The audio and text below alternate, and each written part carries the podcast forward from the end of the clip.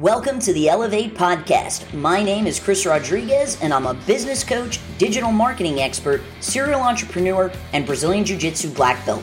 In this podcast, you're going to learn actionable marketing strategies, business systems, and mindset development so you can truly become an elevated and empowered entrepreneur. I hope you enjoy and subscribe. I've been working on a course that I've wanted to write and film for years. It's all about productivity and becoming more efficient during your workday so you can actually get better results while working less. Now, I'm no stranger to hard work. If you look at our tagline at my martial arts academy, Gracie Pack MMA, it's hard work pays off. And I do believe that we all have seasons in our life where we have to put our head down and grind, grind, grind. But for many people, when they think grinding, they think doing the work themselves.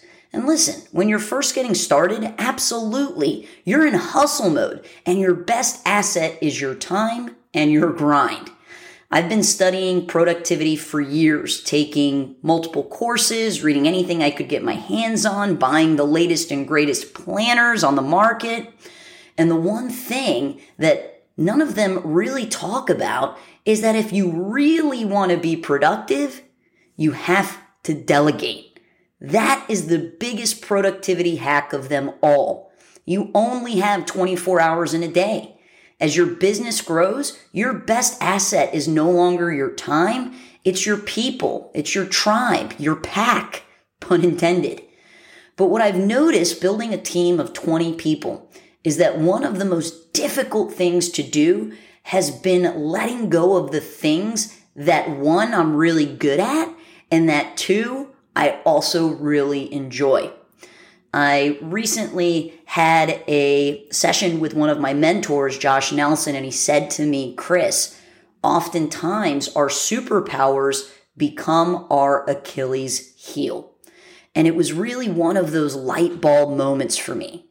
There are many things that I love to do and that I'm really good at, but they aren't what I should be spending my time on.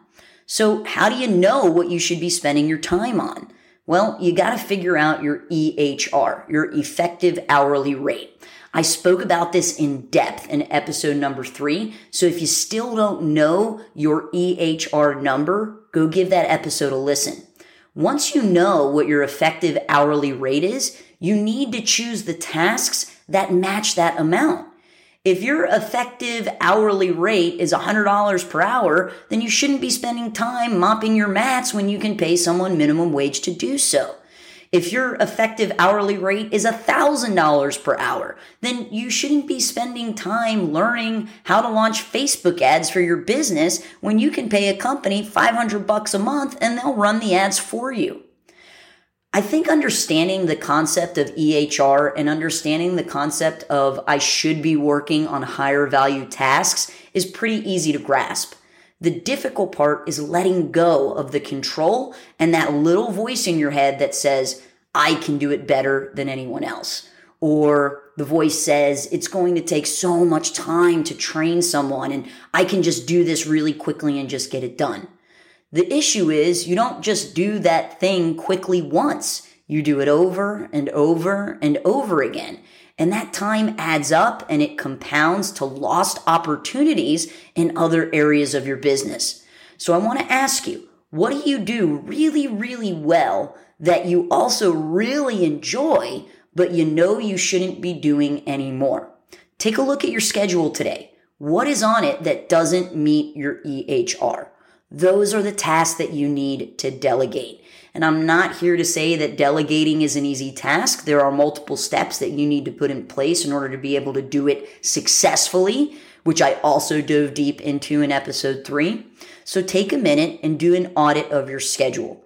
Are you allowing your superpower to actually become your Achilles heel? If so, it's time to make some changes.